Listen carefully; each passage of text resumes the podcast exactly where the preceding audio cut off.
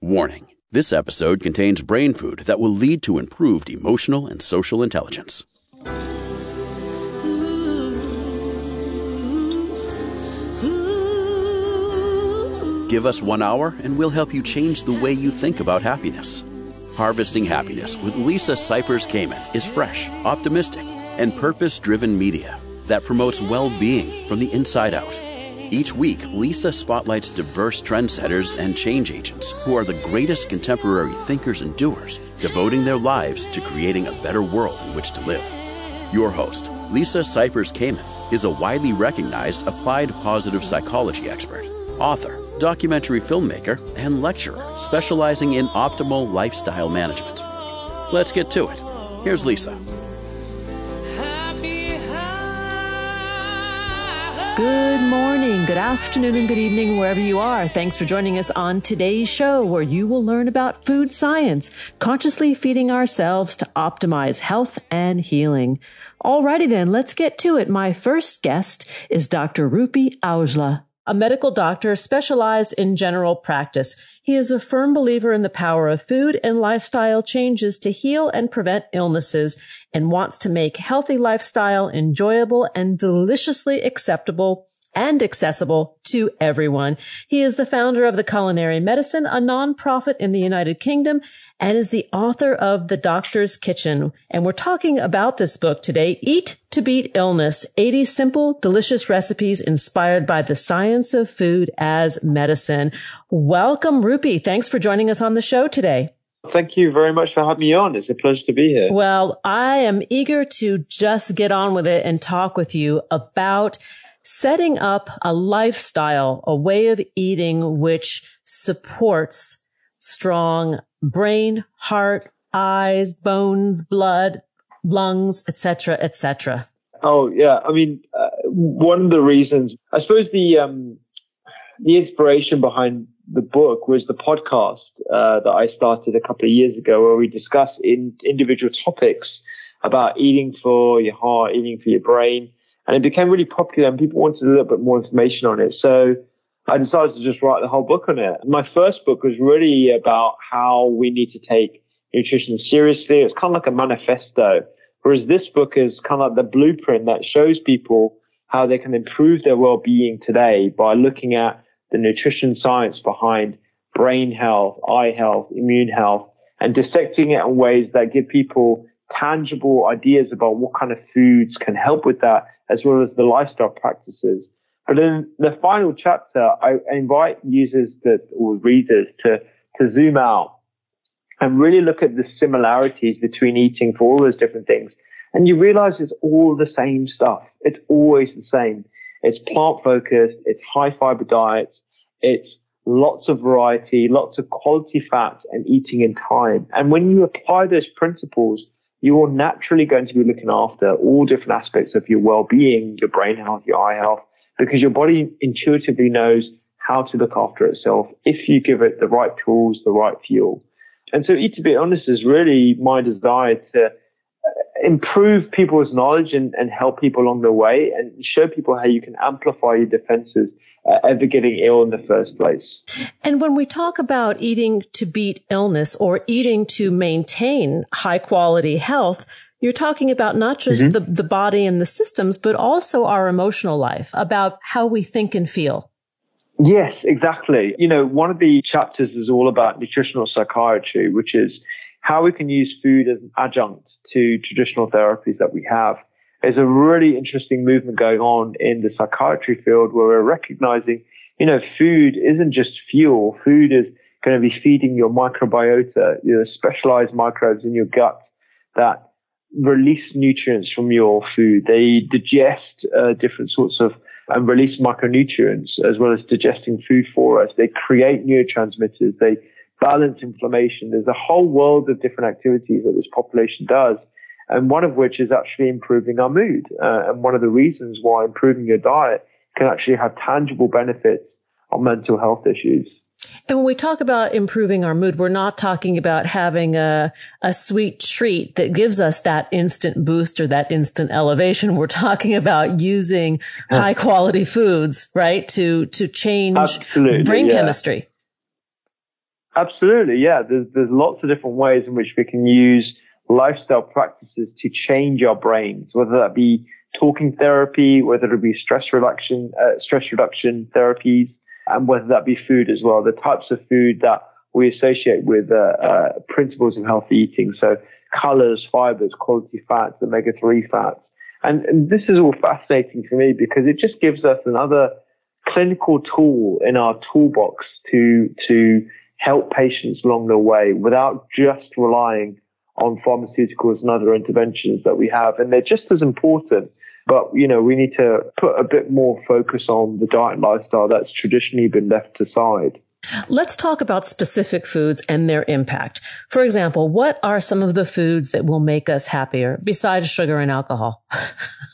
I think uh, certainly there are foods that will give us that dopamine rush, and unfortunately sugar and salt combinations are one of those. But those are uh, ones that you don't really want to rely on. And the types of foods that I'm talking about are really uh, for the long-term benefits of your general well-being and your mental health.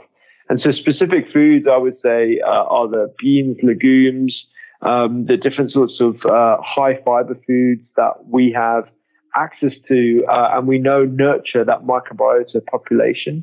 It's quality fats in the form of uh, nuts like walnuts and, and um, hazelnuts, but also uh, small fish. So mackerel and uh-huh. uh, sardines, anchovies, they all contain those long-chain fatty acids that we know that are integral for brain health, uh, as well as improving our mood. And also uh, getting complexity and variety of culinary herbs. They're, they're fantastic sources of different micronutrients and phytonutrients that we find in plants. And when you consume those, uh, you know, it adds to the added complexity of your food that improves your microbiota and actually can have direct impact on your cells. So are there specific herbs that are advantageous for our mental health or mood elevation? And I don't mean in a recreational sense. I mean in a yeah. culinary sense. Yeah. In a culinary sense, again, it comes down to variety, but specifically there have been some uh, studies looking at saffron, mm. lavender, and off the top of my head, I think curcumin may have been one of them, although I'm not too sure of the efficacy of those. But to be honest, rather than using food prescriptively or like a pill, I prefer to look at your diet holistically and try to get as many different types of those different categories in. So when it comes to herbs, you know, rather than relying on things like ashwagandha or ginkgo or, um, you know, things that you can find in supplemental form, actually adding herbs like basil, rosemary, thyme, they can be just as impressive when it comes to adding complexity to your food. Mm-hmm. And that's really where the, the, the focus should be. So let's talk about some of the best all-around foods that support multiple systems within the body that you would recommend. A patient comes in and says, I want to step up my game with my health, or I've been feeling, you know, weak, tired, or that even if they have some diagnoses that they want to support with culinary medicine.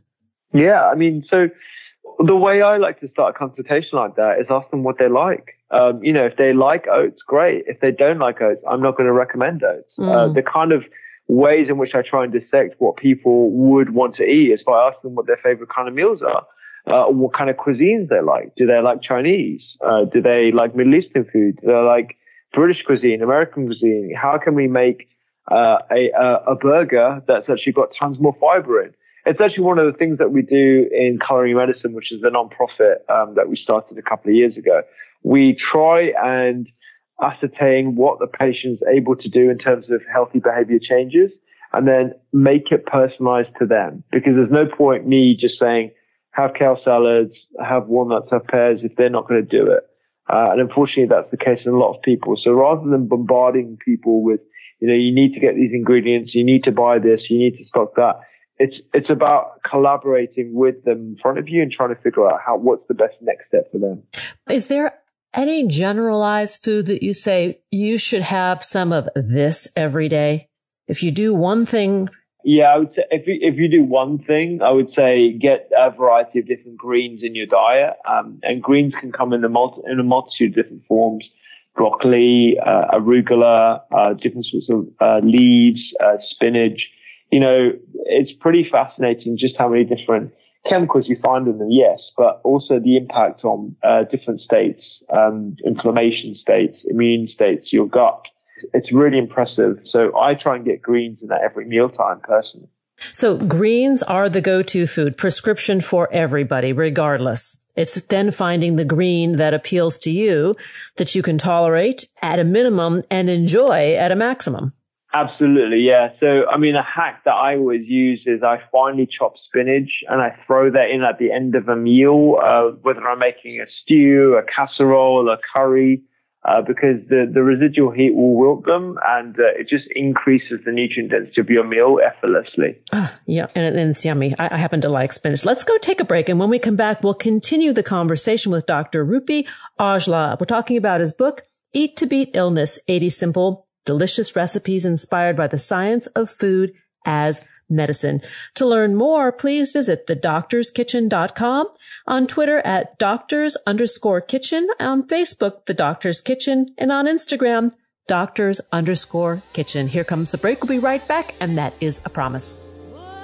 To learn more about cultivating sustainable well-being at home and the office, visit harvesting happiness dot com. and explore Lisa's experiential on-site brain fitness workshops, corporate programming, and speaking engagement services.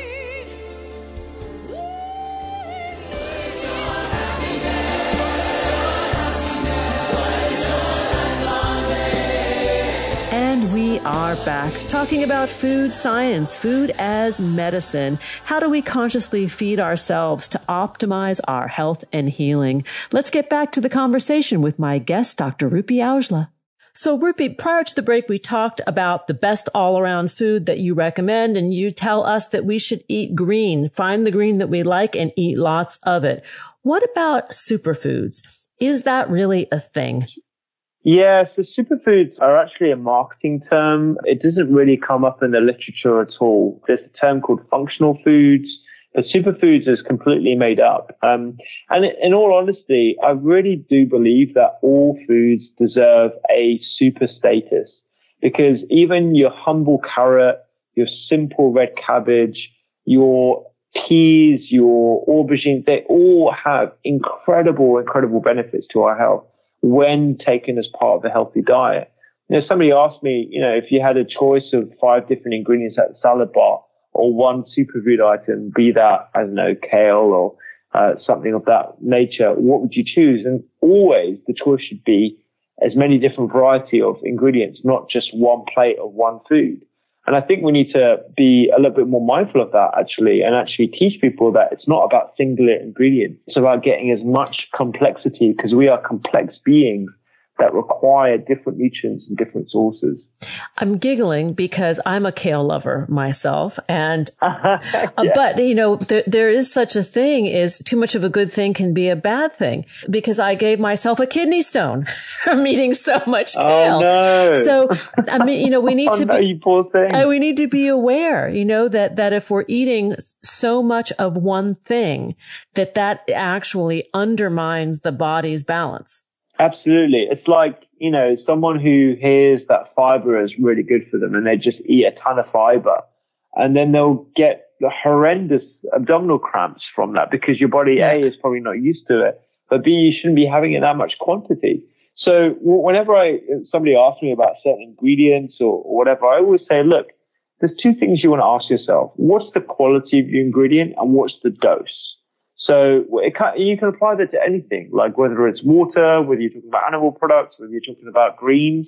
What's the quality of the ingredient and how much am I meant to be eating of it? And I think, you know, once we become a lot more intuitive about those honest questions, we can actually lead ourselves to be a lot more healthy effortlessly, rather than trying to mimic what other people are doing. I like the word dose that you use, because it goes back to using food as medicine, that when we think about how we make our food choices, when we talk about dosing ourselves, you would not want to overdose yourself on anything. Absolutely, including water. You know, yes, there's a safe limit, there's a, there's, you know, an unsafe limit, and the unsafe limit is too little or too much. And the safe limit is in between, which is around one point five to two point five litres per day of clean water. And, and the same thing goes for everything, really. So, yeah, I'm glad you picked up on that, because I, I use the word dose not to medicalize or make food sound clinical, but just to give people an understanding of, you know what, this is chemistry. Yes. And when we're dealing with chemicals, you need to think about uh, you need to think about it within these parameters. Let's talk about red meat.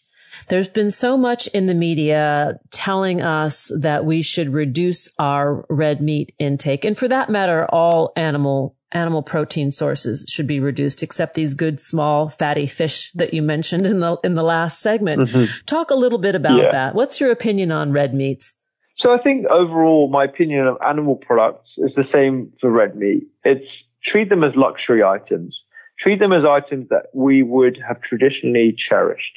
So as hunter-gatherers, we wouldn't have had steaks and meat products every single day. It just wouldn't have happened because we you had to hunt them, you had to prepare them, you had to preserve them. They're a prized, prized commodity. And we would have been surviving mainly off plants. That's the reality of the situation. And so when we have the excess of all the different animal products that we have today, it's no wonder that we're getting ill because our bodies aren't actually designed to deal with this much meat. And so when it comes to the red meat equation, you know, these new papers that have come out have said that red meat's completely fine, it's harmless, is in complete contradiction mm. to what the W H O says. So I think we need to be really careful about headline papers and actually how much and the quality of the evidence that is used for those as well. So I'm clear with my position, which is treat meat items like a luxury item if you choose to eat them at all, but focus on the things that we know are healthful, and that's quality plants, lots of fiber, lots of quality fats, um, and a plant-focused diet. I love the terminology luxury item, to use the animal protein as a luxury item, and it makes complete sense. You know, we don't feel yeah. good in yeah. general if we are overdosing ourselves on animal protein. Yeah, I mean, everyone can can relate to that time when they've eaten too much, or you know, Thanksgiving or Christmas dinner, and you know, like it, it impacts your digestive system hugely. And you know, when people transition to a one hundred percent plant-based diet, it's no wonder they feel great if they've if they've transitioned from a diet that was very heavy in animal products, because it's it's gonna it's gonna zap your energy.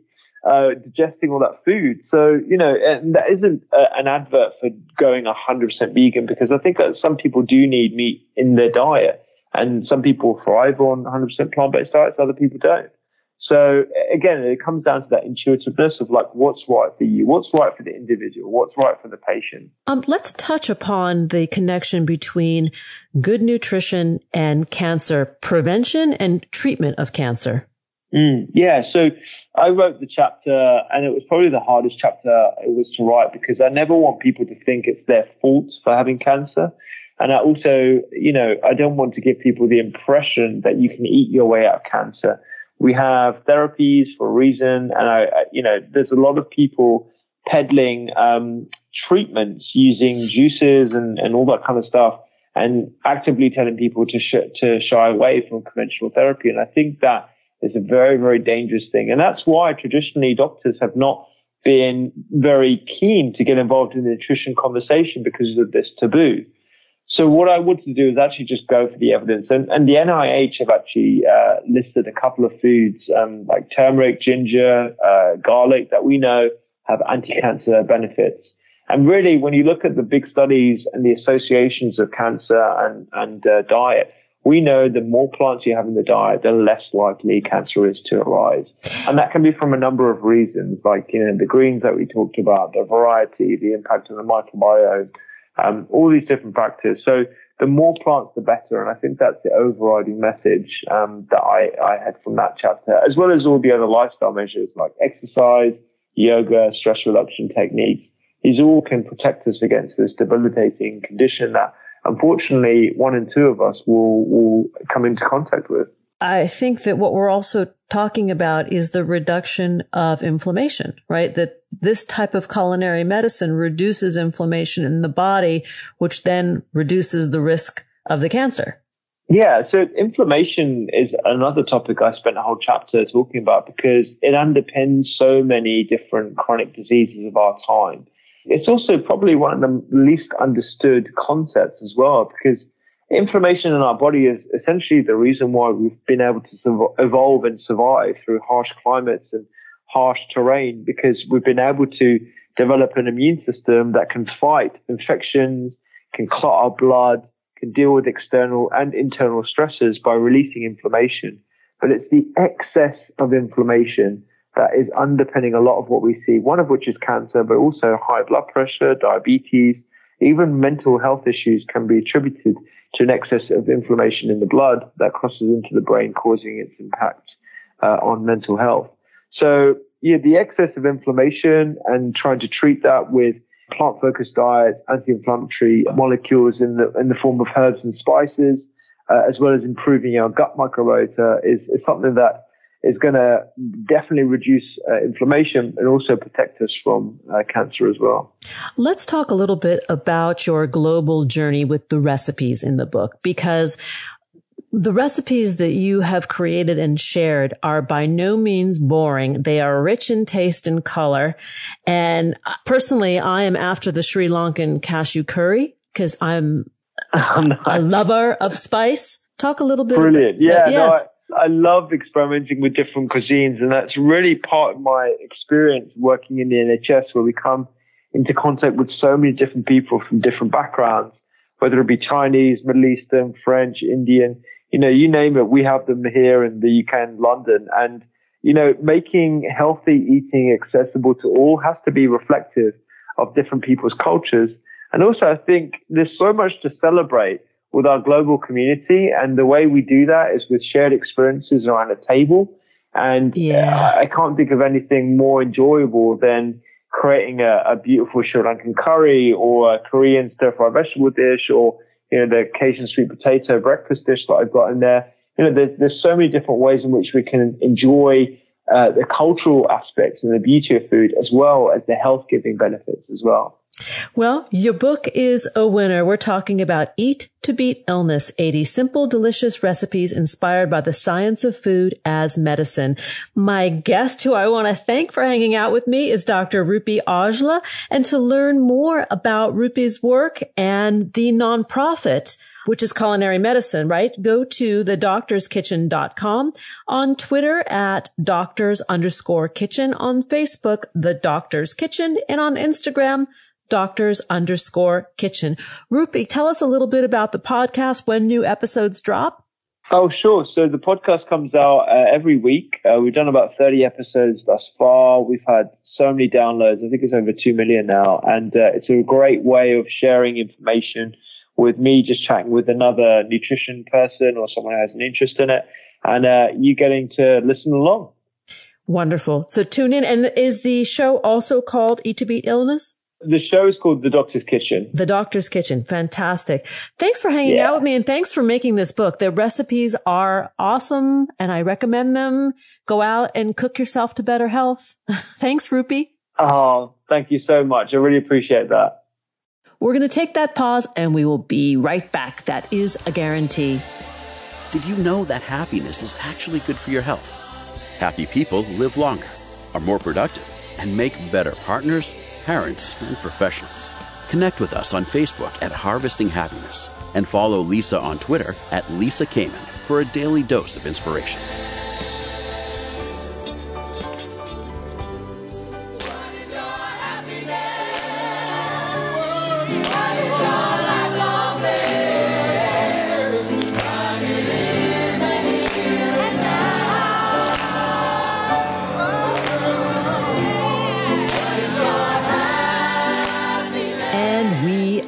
Back, continuing the conversation about food science. How do we use food as medicine to heal ourselves, to make conscious choices for ourselves, our families, and our planet? My next guest is doing just that, Sophie Egan. She is a Stanford lecturer and New York Times contributor whose work at the Culinary Institute of America, and now with her own agency, Full Table Solutions, has galvanized a nationwide movement. Sophie's mission is to help all of us make healthier, more sustainable food choices. She holds a master's degree from the University of California at Berkeley with a focus on health and social behavior. Sophie, welcome. What a time for us to be getting together. Indeed. And thank you so much for having me. Oh, it is a pleasure. So many of us have a lot of time on our hands. We are in quarantine, a good portion of the country, not all of us yet anyways. And there's a lot of opportunity in this new world that we are living in to make some really good and conscious new choices for the way we feed ourselves. And I'd love for you to talk a little bit about your book, How to Be a Conscious Eater, Making Food Choices That Are Good for You, Others, and the Planet. Absolutely. Uh, so in the book, I provide that three-part framework that you just mentioned, and it's really meant to be a mental checklist, how to evaluate foods as worth bringing home with you or not, and ultimately putting in your body. And really the goal is to both broaden the uh, set of, of perspectives that you have when, when making a food choice. Not only is it good for you and your own well-being and nutrition, but how does it affect the animals and people affected throughout the food supply that goes from farm to fork. And then also, is it good for the planet? How much of a water or carbon footprint does it have? What amount of natural resources does it have involved? And so with that three-part framework, it's also, though, meant to help navigate complexity. There is so much confusion about what to eat. Understandably, uh, eight in ten Americans report being confused about what to eat. Uh, two-thirds of them doubt their choices as a result of that. So the goal with the book is really to empower readers to make food choices that all of us can feel good about. And especially now with the coronavirus, as you mentioned, and what I call corona conscious eating. Yes, corona conscious eating. Let's talk a little bit about uh, provisioning our pantries, because many of us have, you know, geared up for this thing to remain in place for a period of time. And I know as I uh, walked through the grocery aisles and I made my selections online, because I did a combination of both, I was paying attention mm-hmm. to the nutritional value of what I was buying. That's great. And I, I think that's an interesting outcome of this crisis, is that folks are paying a bit more attention maybe than they were before. That might be, could be because uh, we're more concerned about using uh, our food choices to boost our immune systems. That might be because there's less availability. And so we're having to, to make some harder choices than maybe our default, our automated choices from the past. And then a lot of folks are cooking for the first time, or for the first time in a while, or maybe they're just cooking more than they were before. So when it comes to a healthy pantry, a couple of key things. Above all, there's really a spectrum in terms of processing. So we want to be looking for foods that nourish our, our whole selves and comfort food, but junk food by and large is is uh, actually undermining our efforts to uh, stay healthy. What I mean by that is that added sugar in particular um, is actually tied to inflammation and can be uh, a real problem from, from a, an immune system standpoint. The other thing to keep in mind is that fresh produce, which is bountiful still in grocery stores, um, and, and safe, uh, officials tell us from a coronavirus standpoint, uh, is a, fresh or really any form of produce. It's the number one thing we could probably be eating, um, from a vitamin and antioxidant standpoint, eating the whole rainbow. Um, and then also thinking about fiber rich foods, which produce has, as well as whole grains, legumes, nuts, plant oils like olive oil and others. Those are great items and certainly belong in a healthy pantry. And generally speaking, the takeaway is that what's best for us and the planet is mostly plant-based foods. That does not mean you need to be vegan or vegetarian by any stretch. It just means the vast majority of your pantry will hopefully come from the plant kingdom, or as I say in the book, will be stuff that comes from the ground. Um, that covers a lot of the territory right there in itself. And then at the same time, though, really looking at ways to keep not only ourselves really as, as healthy as possible, but using our food choices that we are being more conscious about right now to align with our values. So do, if you care about your local and regional economies, there are lots of ways to, to do that. Um, small businesses, restaurants also need our support. Um, so we can certainly dig into some other ways there to be corona conscious um, outside our pantries.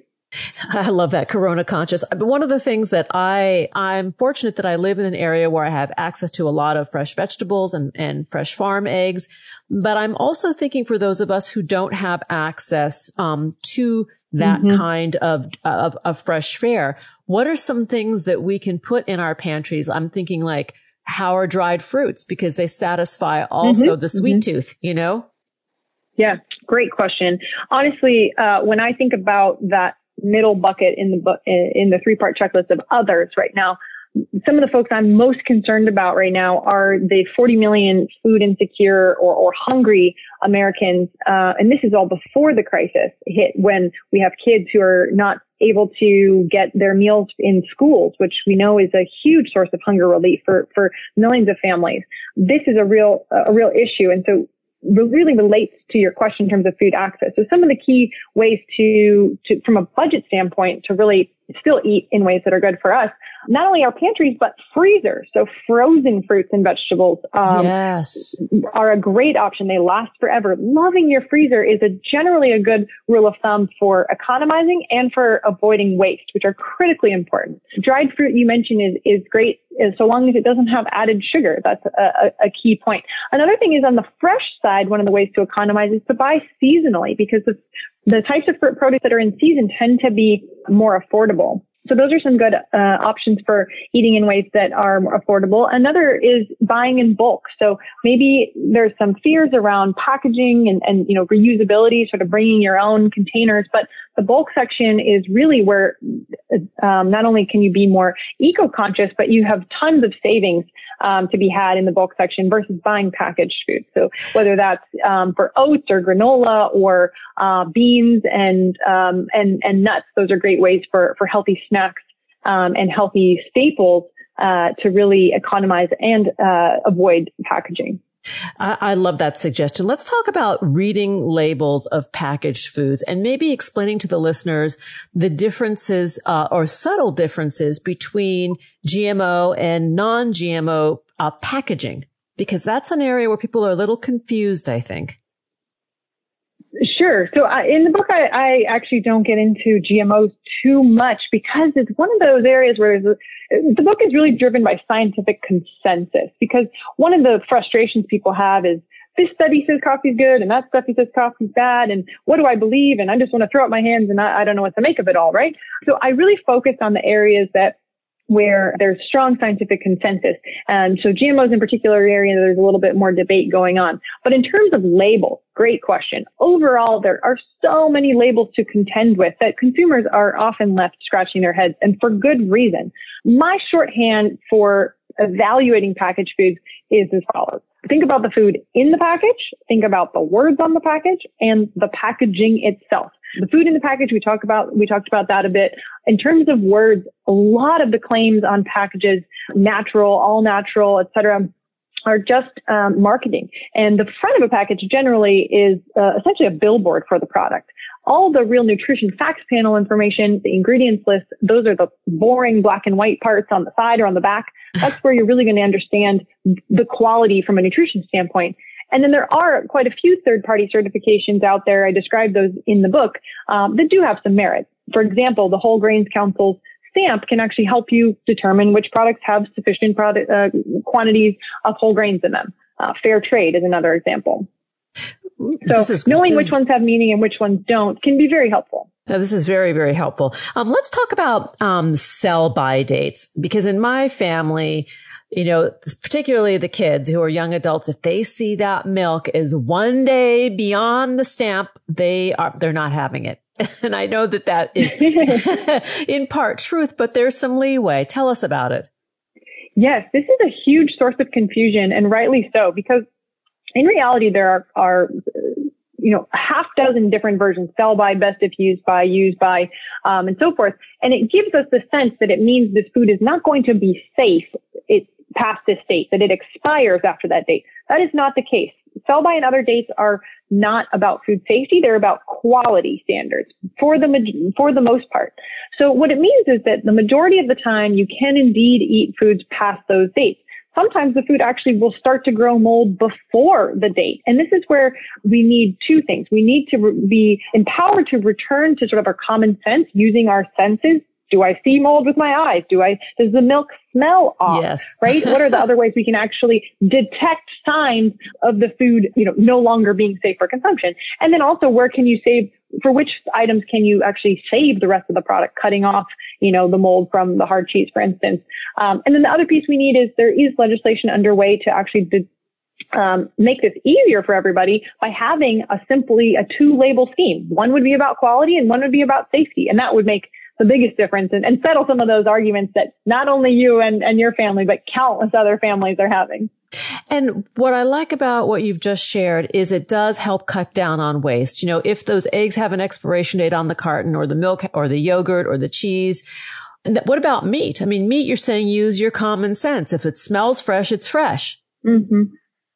Yeah. And, and so the food waste piece is the biggest reason this is such a, a crisis. I mentioned, you know, we have huge numbers of people going hungry, but the flip side of that too is we have uh, food waste is the third most, uh, minimizing food waste is the third most effective solution for reversing global warming. Wasting food is a huge source of emissions. It's a real uh, crisis in itself, especially during a time of what could be, you know, when people are stocking up and we're trying to, to, to make food last as long as possible. But it's always been, been really something that's very, very important for us and a huge opportunity for us to address. So this better safe than sorry mentality that we just chuck the whole thing of milk in, in the garbage can is, uh, is no longer a, a tenable approach, in my opinion. And I think that, uh, having a better understanding of, of trusting your senses and which products. Save the food dot com is a great resource. In the book I described too, Dana Gunders, a fantastic book um, that goes deep into this on every item. Which ones can you freeze? Which ones can you save? Which ones can you, you know, chop into pieces? You, she suggests you can even scramble eggs and, and milk um, ahead of time and then freeze those. Uh, so she's got a lot of good uh, resources in the Waste Free Kitchen Handbook, and, and I have quite a few shorthands as well in the book for getting the most out of out of the food that we do have because it's a luxury. Uh, we're, we're very, very fortunate to uh, have plentiful food in this country. That is for sure. Let's take a break. And when we come back, we'll return to the conversation with Sophie Egan to learn more about Sophie's work and her book, How to Be a Conscious Eater, Making Food Choices That Are Good for You, Others, and the Planet. Please visit sophie egan dot com, on Twitter at Sophie Egan M. Here comes the break. We'll be right back. Who says money can't buy happiness? Whether you are a skeptic or seeker, check out Lisa's new book, Are We Happy Yet? Eight Keys to Unlocking a Joyful Life. A boot camp manual for greater emotional fitness is available at Barnes and Noble, Amazon, IndieBound, and harvesting happiness dot com. Here's a truth bomb. Emotions are contagious, and happiness is a universally desired state. But we tend to forget that we all have the freedom to be happy or the liberty to be miserable each day, regardless of external circumstances. Explore the journey of human happiness, how to find it and keep it, with Lisa's documentary film, H Factor. Where is your heart? Visit harvesting happiness dot com to learn more. Happiness, yeah, hey, hey, yeah.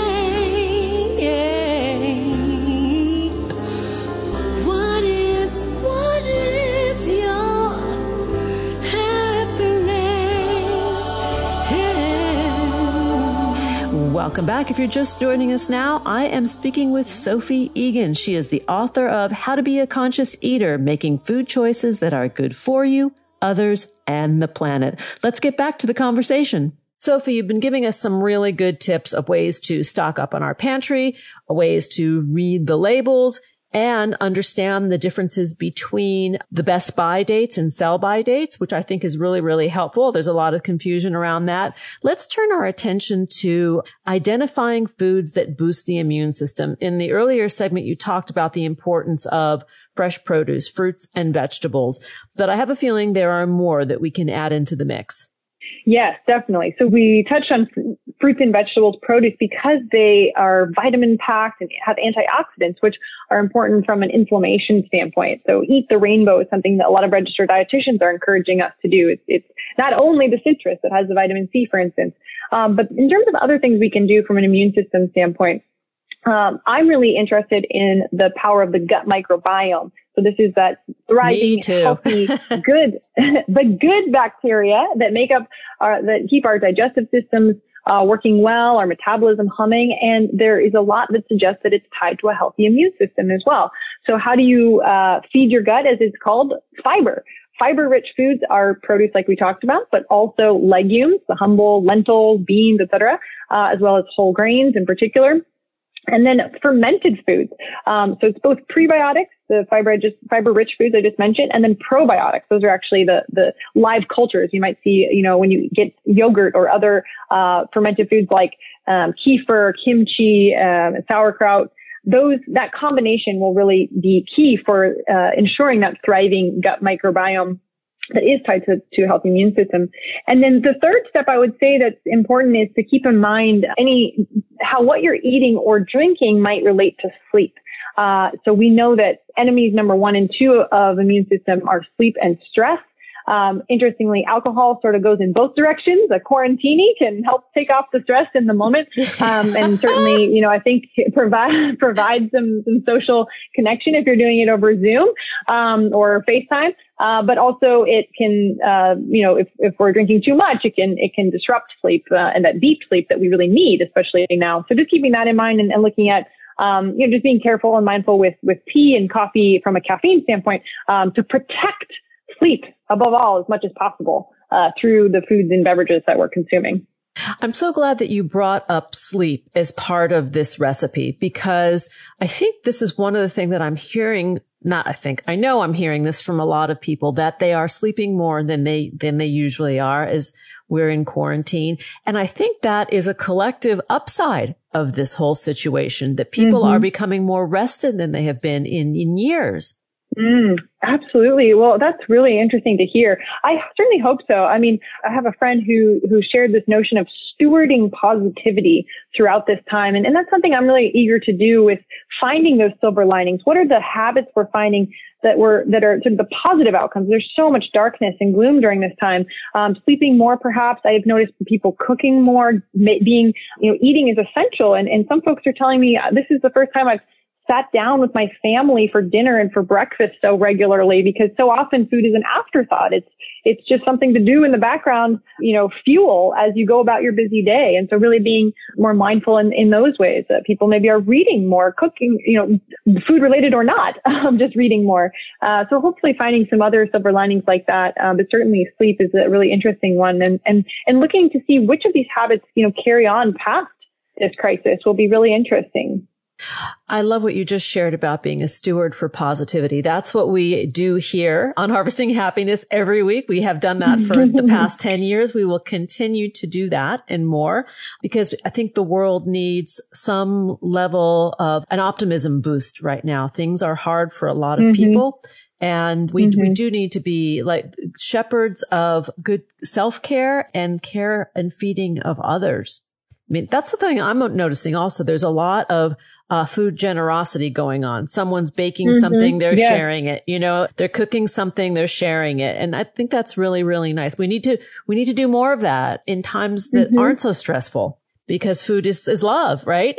Right. Food is love. And the point you also mentioned too touches on a couple of interesting outcomes of this, which is that it's really showing the interconnectedness and, and the way that, you know, community is kind of the buzzword from a virus standpoint, but also from a social connectedness standpoint. And uh, in my last book, Devoured, I actually talk a lot about the loss of social, social connectedness. I'm sure you've touched on that here, as it's so linked with happiness and yes. longevity. And what's interesting is that even though we're in our, we're quarantined in our homes, in some ways people may, like you said, feel actually more connected.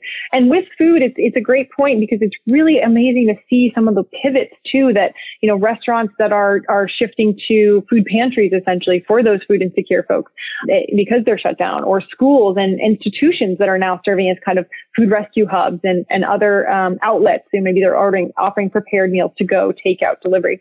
Uh, so thinking about others in this context that, you know, I mentioned um, the food insecure, but also thinking too about all those in the food system who are affected, not only our neighbors and so forth, like you mentioned, but farmers um, who may have distribution channels cut off by not restaurants being closed, by schools and other institutional food service no longer being up and running. Restaurants themselves, there's uh, some hashtags encourage folks to check out, save restaurants, hashtag too small to fail. Also, small independent restaurants especially are really alarming uh, or sounding alarm bells about running the risk of extinction. And so it's really great, some of these silver linings that we're seeing, but also thinking about, will we have restaurants to return to as those places of social connection afterward? And if we want them to be around, um, really doing what we can um, to support, you know, support for them in the stimulus package. One of my recent guests on the show was talking about how every other day she and her family are ordering takeout from a different local restaurant in their neighborhood, that mm. they feel really responsible in the way that they can support as best they can, keeping these, these businesses going.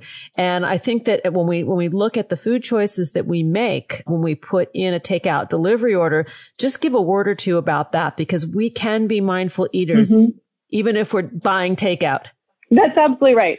This is such an important topic. So one of the biggest things I like to point out is that, you know, delivery does not necessarily, delivery and takeout does not necessarily mean just the, you know, the uh, break the, the budget over the top. But yeah, the free for all. It does not mean it's just like cheesy pizza night. It can be, and that's great. And we all need that. But it can also, there are so many delicious vegetable dishes on, like, think of every Chinese food menu you've ever seen or Indian food. I mean, there's, there's just an incredible diversity of, of ways to enjoy produce from takeout menus. So that would be my, my number one thing is load up on, on produce. Think of the, the other options, meat, noodles, rice, et cetera, as sort of your side dishes.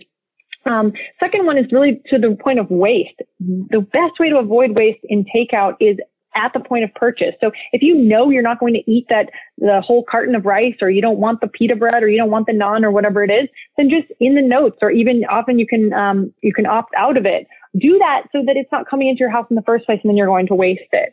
Um, the other big thing I would mention is we talked about small and local. That's really important versus the more of the chains. Just at this particular time, um, given their slim margins and the fragility that many of them are facing. The other big thing is doing your research ahead of time to which restaurants um, are really uh, supporting the values you want to see. Fair wages, for example. Uh, there's a great list from the Rock Opportunity, the Restaurant Opportunity Center United, that's high road restaurants that offer fair wages. Um, a lot of restaurant worker rights issues are coming forth right now in, in light of everything going on. And, and that's a way you can support things like minimum wage or fair wage, as well as sick pay and other uh, benefits. Uh, you can also find out which restaurants purchase meat, uh, raised without antibiotics. Consumer Reports has a, a scorecard. And that's actually more for, for those who maybe don't have as many local options, um, or independent options and, and are relying more on chains. Um, um, so you can, you can look for options like that as a way to make responsible choices, even during this time when you are uh, ordering delivery and takeout. So your suggestion is that we do our homework, which is a really, really good point, that we do have the power through our pocket to make these choices. There's, we're almost out of time, and I wanted to get to one more correlation that you make in your book, which at the time it was published had probably no idea about coronavirus, but the connections mm-hmm. between this crisis that we find ourselves in and the climate crisis from a food perspective. Mm, Talk a little bit about yeah. that. Yes, definitely. Well, to the point on silver linings, it's really interesting, right? Because we're in a crisis. We're in an emergency, a state of emergency. And that is a rallying cry that is in some ways unifying and uniting people in ways they haven't been united around a common cause or a common new normal, um, at least in, in most of our lifetimes. And climate is similarly an emergency. It's a crisis. And as soon as we hopefully weather um, this immediate corona crisis, that climate crisis is still going to be waiting for us. But this is not about doomsday. This is actually about the opportunity we all have um, three times a day and with our households as a multiplier effect um, to take a really powerful steps for climate action through our food choices. I think this is an often overlooked area of opportunity. We think about solar panels and driving electric vehicles and so forth. Um, but the two most effective things you can do are wasting less food and eating plant-rich diets. That's also called flexitarian or plant-forward or plant-centric. Um, mostly it just means the majority of your foods come from the ground, come from plant-based foods, um, and or come from plant-based sources. So those two things alone, as well as supporting soil health um, through organic and increasingly regenerative practices, knowing your farmer, knowing your food, those uh, will go a really long way in sequestering carbon and really trying to, to uh, speaking of flattening the curve, something we're used to, really draw down the, the ever-rising uh, global temperature. So I'm excited about how quickly folks have changed habits in all kinds of ways, from hand washing to social distancing to new greetings to checking labels. And I think that means we actually really can uh, shift our habits in ways that are going to help address that other crisis that's just around the corner to save our planet.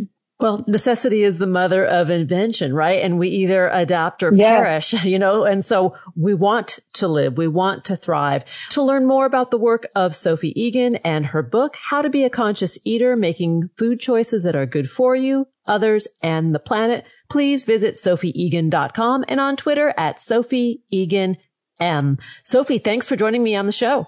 Thank you so much for having me. Be well. You too. Thanks for joining us on Harvesting Happiness. This is Lisa Cypress-Kamen and my guests today, Doctor Rupy Aujla and Sophie Egan, wishing you kind thoughts, kinder words, and the kindest of actions. Until next time, remember, happiness is an inside job. Happiness is your inside job. Go out and rock your day. Keep harvesting your own happiness anytime and anywhere from the comfort of wherever you are. Subscribe, listen, and share hundreds of downloadable episodes via our free app or from our libraries at toginet dot com, iTunes, Google Play, and other fine podcast platforms. To learn more about Lisa's global consulting services, please visit harvesting happiness dot com. Spread more joy by liking us on Facebook at Harvesting Happiness and following Lisa on Twitter at Lisa Kamen. Harvesting Happiness is produced in collaboration with Toginet Radio, K B U U Radio Malibu dot net, and is available on P R X, the Public Radio Exchange.